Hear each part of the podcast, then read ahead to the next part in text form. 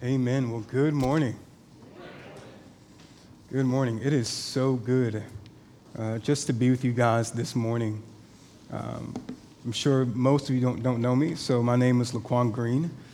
Um, I have the joy of uh, living in Gloucester County, Virginia, so right across the bridge, and um, I help co lead a Calvary Chapel here in Gloucester. And so it is so, so good uh, just to gather with y'all. Amen. Amen. So if you have your Bibles, uh, we're going to be in Psalm 51. Psalm 51.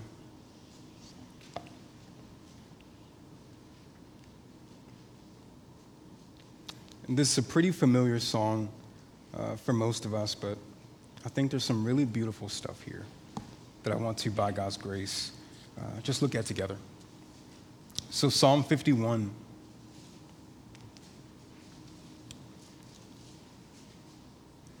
Psalm 51, and it says this Have mercy on me, O God, according to your steadfast love, according to your abundant mercy. Blot out my transgressions. Wash me thoroughly from my iniquity and cleanse me from my sin. For I know my transgressions and my sin is ever before me. Against you and you only have I sinned and done what is evil in your sight so that you may be justified in your words and blameless in your judgment. Behold, I was brought forth in iniquity, and in sin did my mother conceive me. Behold, you delight in truth in the inward being, and you teach me wisdom in the secret heart. Purge me with hyssop, and I shall be clean. Wash me, and I shall be whiter than snow. Let me hear joy and gladness. And let the bones that you have broken rejoice. Hide my face from my sins and blot out all of my iniquities. Create in me a clean heart, O God, and renew a right spirit within me. Cast me not away from your presence and take not your Holy Spirit from me. Restore to me the joy of your salvation and uphold me with a willing spirit. Then I will teach transgressors your ways, and sinners will return to you. Deliver me from blood guiltness, O God. O God of my salvation, and my tongue will sing aloud of your righteousness. O Lord, open my lips and my mouth will declare your praise, for you will not delight in sacrifice, or I will give it. You will not be pleased with a burnt offering. The sacrifices of God are a broken spirit, a broken and contrite heart of God. You will not despise. Amen. Amen. So, our sermon topic for today is this grace for guilty people. Grace for guilty people. Let's pray. Father, we thank you um, so much for your word. Thank you so much just for your spirit who is so beautifully among us, God. Thank you that in the gospel, the church is family. No matter where we go, no matter where we gather, we are all one people. That we are all these living stones that are built together into a temple for you. And so, God, I pray that as a family, you would use this psalm to conform us into the image of the Son. Would you make us more like yourself, Lord, as we just unpack this grace for guilty people? Lord, I thank you that you've made us clean. Though we once were guilty, we've now been freed. And so, God, I pray that this psalm would just stir in us a passion for our cities, that we would be people who exalt Christ, who love your people, and declare this gospel to all nations that you are a God who declares the guilty innocent because of the Son. Would you sanctify your people by your word? In Christ's name, amen. Amen. And so, in our lives, right, there are two words uh, that we say quite a bit that can both awaken a sense of broken heart, and maybe even pride. And those two words are, I'm sorry. Right? I don't know about you, but I had to say that word a lot this week, right? We all say it, right? I'm sorry, right? We have to go back in this sense of head down. Our, our pride is shrunken, our ego deflated, and we almost kind of whisper the words. We have to say it, don't we? I'm sorry. Right? That word kind of gets at us, doesn't it? Right? It shows that we often make mistakes. We often fail. We often have regrets, and so we often have to say, I'm sorry. In fact, a 2011 study um, in the Journal of Social Psychology showed this interesting fact that 90% of adults struggle with regret. 90% of adults struggle with regret. And they say that the way out of this regret and this guilt is to simply not think about it, right? Fill your mind with happier thoughts of yourself, and you'll be free of your guilt. All right? Let go of your guilt, forget about it, put it out of sight, out of mind, and you will be free. Yet in the Christian life, when we deal with regret and guilt, we journey through our sin and we get renewed joy not by putting it out of sight and out of mind like they would try to tell us, but as we see who we are in light of who Christ is in our sin, in our guilt, and find freedom, that is the pathway for a new joy. Right? And so in our text, we see the life of David, right? At this point in our psalm, David has been confronted by Nathan the prophet over his affair with Bathsheba.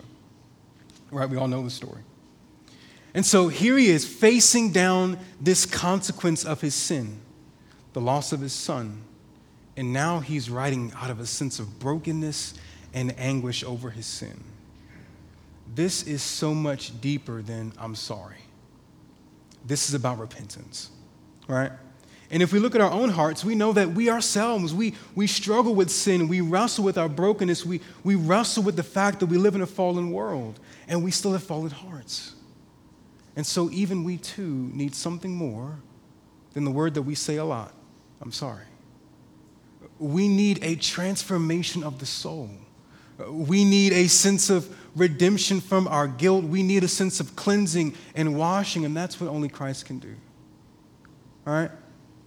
And so if you're here today and you struggle with regret, you struggle with your sins, even some sins that you may committed even coming in here this morning, I want to tell you there is a grace and a kindness that is available for you. Right? There is a grace of God for guilty people. And this grace is meant to lead us into something. This grace is not about simply reveling in our uh, wonder and delight of forgiveness. No, it's meant to push us into a sense of mission. Grace for guilty people is about the forgiveness of God, which leads us into the mission of God. And so, whoever you are and wherever you are, there is a grace for you right? If you are the worst of the worst, the dirtiest of the dirty, there is a grace that will cover your sin. And so David shows us step by step in this psalm what the grace of Christ for guilty people looks like and how we as a body are meant to be people who give this grace as well. Amen? So here's the main idea for our time together. If you're taking notes, feel free to write this down. The gospel of grace for the guilty must produce people of grace toward the guilty. That's the main idea. The gospel of grace for the guilty must produce people of grace toward the guilty. And so, this gospel that frees us from our guilt should then, in turn, in our church, produce a culture of people of grace. Right?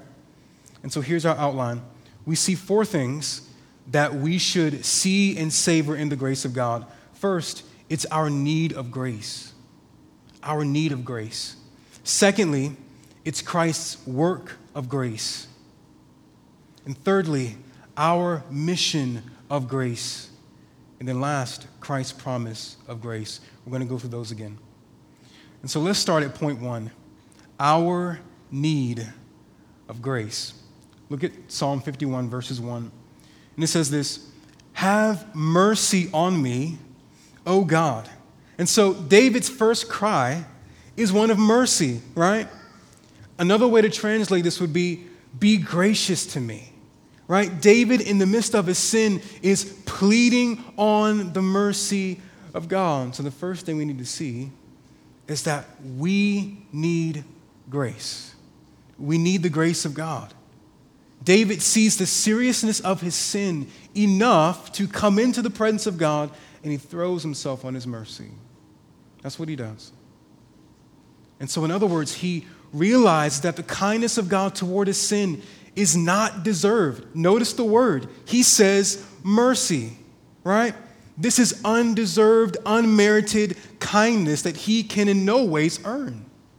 He needs the mercy of God, and so do we, right? We see that from the start that yes, we need grace, but we do not deserve grace.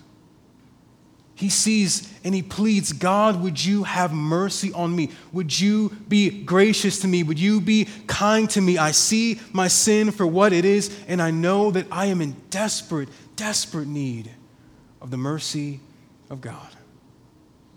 And this is our story, isn't it, church? That we have been given a kindness that we in no ways deserve. All of us are leveled here at the cross, aren't we? We are people who've been given a grace that we did not earn or did not merit, but it is on the pure mercy and grace of Christ. We've been reconciled of pure love. We are people born of the mercy of God. And so we must remember this grace, this mercy that David asks for. And so as a body, we plead and say, God, have mercy on us. That's, that's our need, right? Yet again, though, David sees something else that this mercy is according to. Look at verse 2.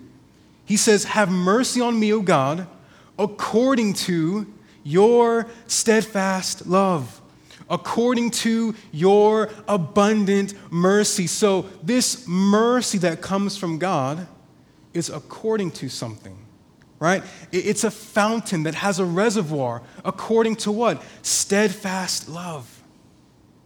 In other words, it's the covenant love of God, right? It's this Exodus 34, 6 through 7 kind of covenant, right? Exodus 34 says this the Lord passed before him and proclaimed, The Lord, the Lord, merciful and gracious, slow to anger, and abounding in steadfast love and faithfulness, keeping steadfast love for what? Thousands, forgiving iniquity and transgression and sin, but who will by no means clear the guilty, visiting the iniquity of the sons of the fathers on the children and on the children's children to the third and fourth generation.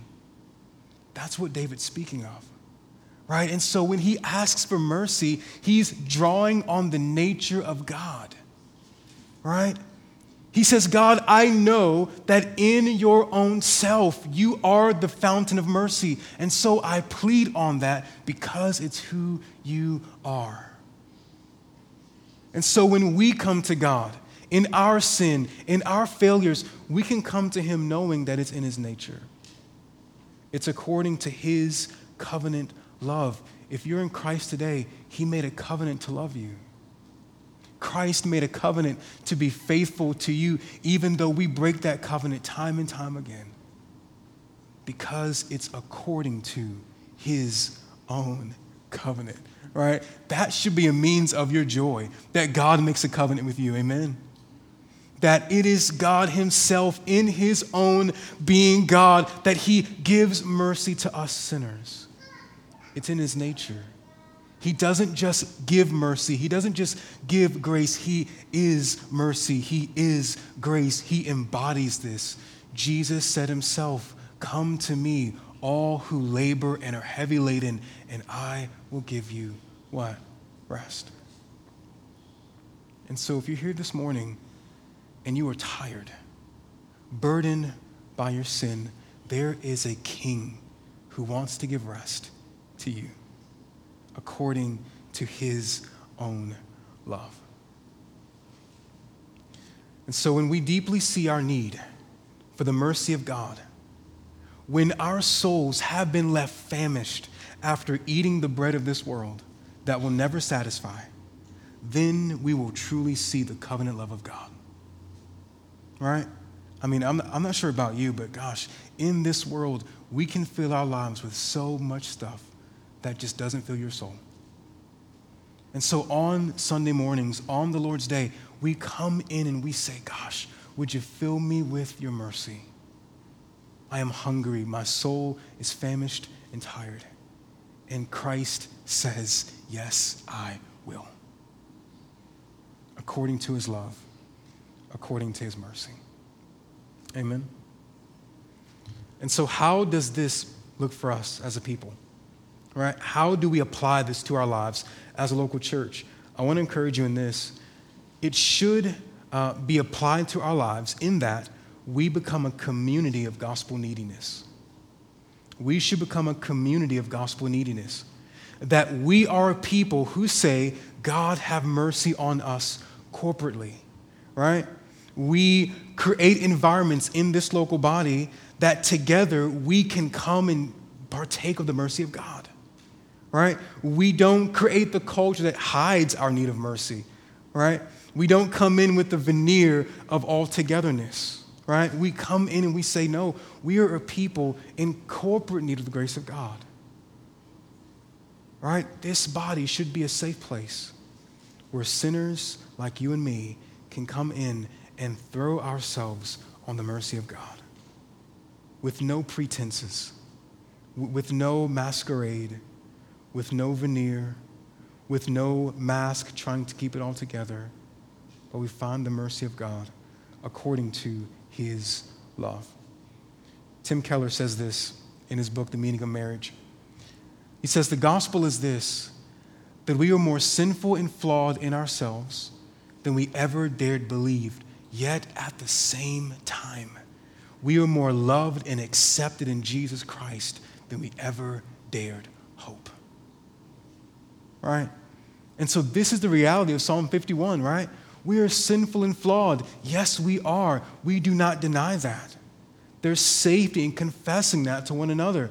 But at the very same time, we realize that we are loved and accepted by a holy and righteous God. Why? Because it's according to his steadfast love, it's according to his grace. Let's look at verses 3 through 5. David says this For I know my transgression, and my sin is ever before me. Against you and you only have I sinned and done what is evil in your sight. And so, not only do we recognize our need of grace, but we know our sin, right? We, we own up to who we are, right? This is who we are. We own up to it. In other words, we don't hide right? David says he knows his transgressions. The, the, Hebrew word is, is yada. He, he intimately knows his own self. He knows his sinfulness, his brokenness, his flawed humanity. He doesn't pass it by, he doesn't sweep it under the rug, right? He is not in the business of self deceit, and neither should we. We come into God's presence fully uncovered with our scars and wounds and sinfulness. Right? We, we don't bring in leaves to cover ourselves like our foreparents did. They tried to cover their sin, they tried to hide from the presence of God. But Psalm 51 says, no, you can know your sin.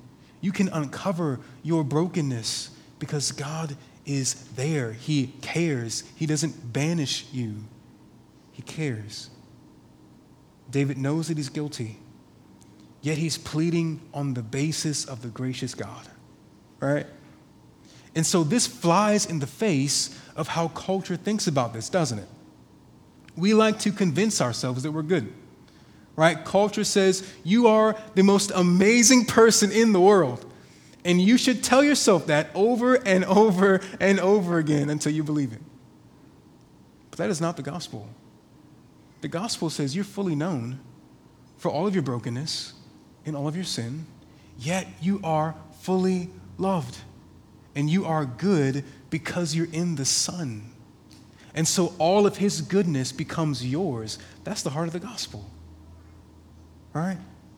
And so it is in the realization of who we are that we see who Christ is.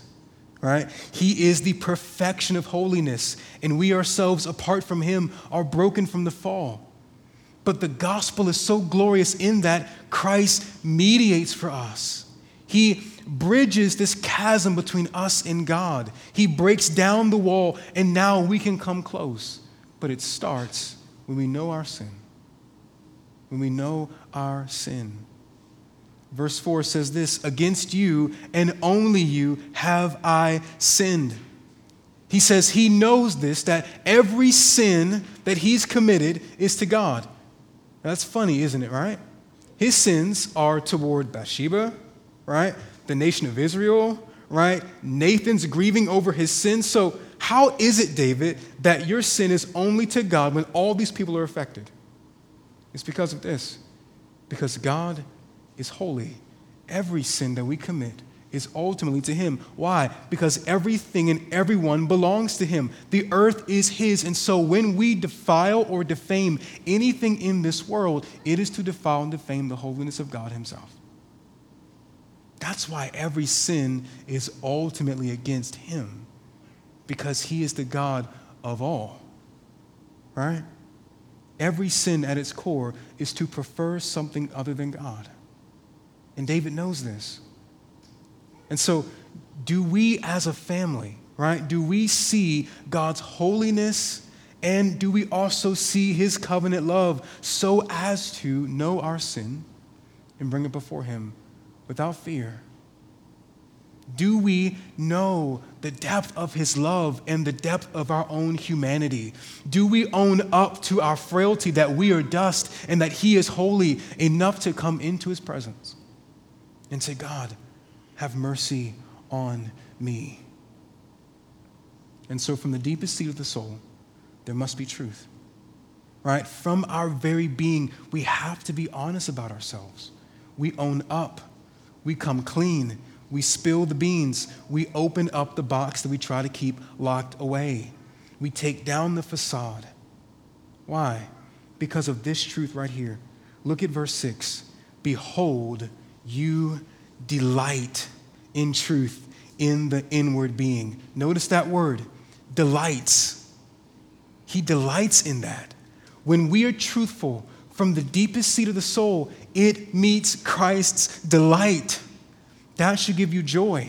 He delights in truth in the inward being. Notice he doesn't say demeans, he does not say despises. He does not say that he detaches from you.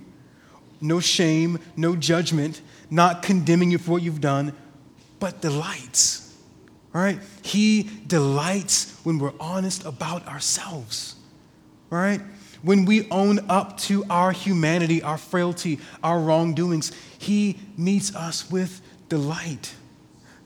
Isn't that glorious? He delights in the truth, in the inward being the grace of sinless Christ. When sinful people open up just how sinful they really are, he meets them with a smile. He meets them with delight. Right? He sees them with loving eyes. It's only when we hide from him and reject his knowledge of us that we find something else. But he delights. He meets sinners with open arms if they would just confess their sin. And so, if you're here today and you don't know Christ, if you would just confess your sin, you will find him to be a perfect and glorious Savior. He delights in truth in the inward being. And so, if you're here and you're struggling, gosh, I would encourage you would you come out of hiding? right? Would you come out of this sense of, I need to hide my sin, hide my shortcomings, hide my failures, hide in the dark? Because Christ is safe. He's holy, but He is safe. You can come out of hiding. He's not going to wound you because He was wounded for you, right? He died so that you would not have to hide. David knows his transgressions. And so if your sins are ever before you, you can find the grace of Christ for your sin. Amen?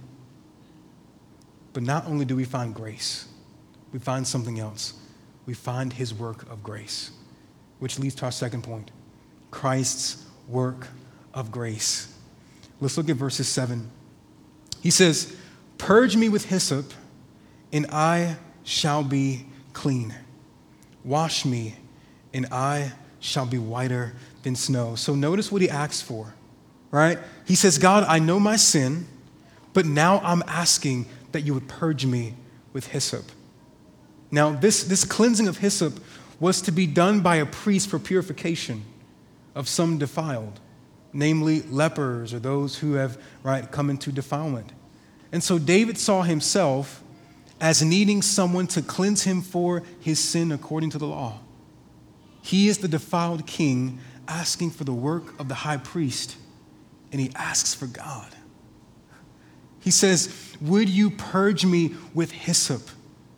Right? Would you make me clean? Would you wash me? Would you purify me? Would you purge away all of my sin, all of my shortcomings, all of my defilement that I've gotten myself into? But David leans into this with a sense of confidence too, doesn't he? He says, Purge me and I shall be clean. There's no question here, right? If he is purged, he will be clean, right? And so if you're here today, Christ is willing to cleanse you. And that cleansing is perfect. There's no uncertainty in the atonement of Christ. There is no uncertainty in the work of Christ. When He purges you, you shall be clean. He changes and saves those even to the uttermost. Why? Because His work of grace is perfect and full. He will not lose those whom He purges. David comes into this with confidence. He says, If you purge me, I shall be clean. If you wash me, I shall be whiter than snow. There's a certainty and a confidence. And so, if you bring your sinfulness to Christ, there's a promise, a sure promise that you will be clean. Because the cleansing of Christ is a final act of grace. That's what he does for you. But even more so, this priestly work, it points to Jesus. Right? So, so where is the gospel in verse 7? It's this that Christ is the greater high priest. Christ is the one who purges with hyssop. It is the hyssop of his very life, right? He gives us himself as our purification. He is the hyssop that purifies. He is the priest that mediates and then declares us clean. He is the lamb who atones for our sin. This is Christ for you and for me. Christ gives us the hyssop of his life. We are purified by Christ himself. He is the lamb, the priest, and the purifier in one. And so, in our lives together, when we find ourselves trotting through the dirt of sin, we can find grace. All right? And so, as a family in this local body, how do we handle the sins of other people? All right? When we come into this body and we find ourselves broken and failing with one another, do we ourselves offer Christ to one another? Right? We should be a community bringing hyssop of Christ and his work to each other in our relationships, right? This is not some hypothetical forgiveness and grace. No, it is a grace that comes down in our human relationships. As we say, Gosh, brother, I see your sin and I forgive you. Sister, I see your shortcomings and I forgive you. We bring the hyssop of Christ to one another. That's how we bring Psalm 51 down into the life of the church. We don't hide from each other, but we come bearing the work of Christ for one another. That is the culture we're meant to create. But even more, Christ renews our joy. Look at verse 8. He says, Let me hear joy and gladness. And so, this purging work of Christ is meant to lead us into joy. He says, Let the bones that you have broken rejoice. Verse 9 Hide your face from my sins and blot out all of my iniquities. Right? He asked God, Would you hide your face from my sin? Would you blot out my iniquities? Then he asked for something profound. Verse 10 Create in me a clean heart, O God, and renew in me a right spirit. And so not only does he ask for purging and purification, but he asks for a new heart. Right? He says, Create in me, notice the language, in me a clean heart. In other words, David could not produce this heart by himself. He could not create in himself a clean heart. He didn't simply ask for new behavior. He said, No, create in me a clean heart. He doesn't ask for another chance, he asks for another heart right? He's saying, God, would you restore my heart? Would you give me a clean heart? Would you regenerate me in this sense of I need a new heart. I need a new life. I need a new humanity. I need to be born of above. I need you to do a work in my heart that I cannot do for myself. Create in me a clean heart. He knows that from his own self, idols, right? They, they flow out. He knows that from his sin, that the, that's, that's where the heart is, right? From our heart, sin, evil, defilement come from. And so he asks God himself to make me new. To make me new. I need a new heart. I need a new person. I need your spirit to take out the heart of stone and to put in the heart of flesh. Right? At the core of our being, we need the God who says, Let there be light, to say, Let there be new in our hearts. And that's what he does for you if you are in Christ. He puts in you a, a new heart, a clean heart, a heart that has new affections, new desires, new longings, new love for him that will cling to him as glorious and good. All right? Let's look at verse 11. He says, Cast me not away from your presence, and take not your Holy Spirit away from me. Restore to me the joy of your salvation, and uphold me with a willing spirit. And so, this new heart is the way of renewed joy. But not only is it meant for renewed joy, it's meant to lead us into something, and that's a mission. Right? Let's look at our third point. Christ's mission or our mission of grace. Third point. Let's look at verse 13. It says, Then I will teach transgressors your ways, and sinners will return to you. So notice the flow of the passage here, right? David's clean, he's purified. Then he says, I will teach other people about you. I will teach transgressors your ways. This grace that we receive is not meant to be uh, just embrace for ourselves. It's meant to lead us into something that we teach transgressors the ways of God, right? And the end goal is that people would return to Christ. And so, if you receive grace today, it's not simply about just embracing and saying, Oh, I've been cleaned, I've been washed, let me stay in this space. No, He is pointing us into the mission of grace that sinners will return to you. The mission of God is connected to a deep savoring of the grace of God. Right? You will tell a lot about a church's grasp of the grace of God by how they enter into the mission of God. Right? You'll tell a lot about a church's grasp and, and just embrace of the grace of God by how they enter into the mission of God right? Because if we are not on mission, on the goal that sinners will return to you, then could it be that we have not fully embraced the grace of God for us in such a way that we want others to receive it and experience it too? Right? Grace is meant to lead you into mission, right? We are not meant to be a bride that simply uh, rejoices in our newly white dress. No, we enter into the trenches into the dirty, into the broken for the sake of the cause of Christ. When we experience grace, we will then tell others about the grace of God. That's who we're meant to be. Verse 14, let's look at it together. David says, Deliver me from blood guiltness, O God.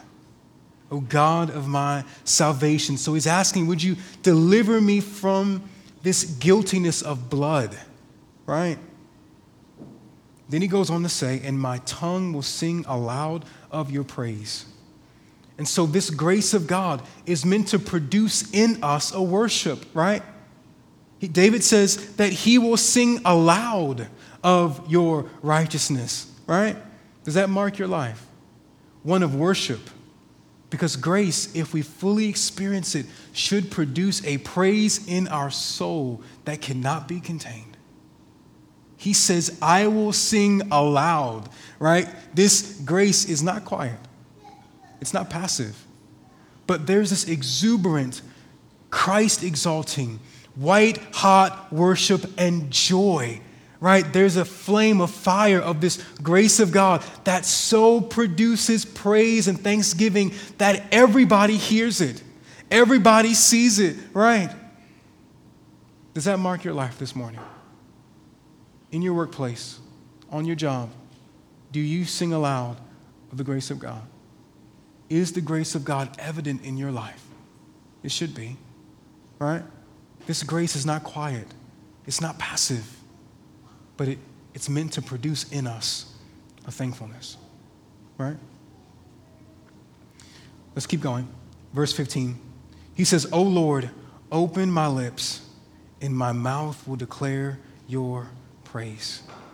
For you do not delight in sacrifice, or I will give it. And you will not be pleased with a burnt offering. Right? So, even more than sacrifices, he wants your heart, right? The whole goal of this mission of God is to tell the world look, He does not just want your sacrifices, He wants your heart, right? It's not enough to just kind of give all this stuff without your heart. He doesn't want that. He wants your heart. Amen? Let's look at our last point. Our last point is this Christ's promise of grace his promise of grace. So not only do we see our need of grace, not only do we see this renewing of grace and our mission of grace, but there's also a promise attached to this. Right? Let's look at verses 17, the last verse. It says, The sacrifices of God are of a broken spirit, a broken and contrite heart, O God you will not despise. And so, what does David offer us at the end of this psalm? He says, There's a promise here. If you would come to Christ with a broken heart, that is the sacrifice that he wants, right? Not your offerings, not your penance, your heart, right? He longs to have the heart that is broken. And so, if you're here today and you don't know Christ, is your heart broken over your sin? Right? Is your heart broken and contrite because He makes a promise that He will not despise you? Right? He will not despise you. So, in our lives together, we can come to Christ, and in our lives together, we can come to one another with this sense of grace. Amen. Amen. Let's pray.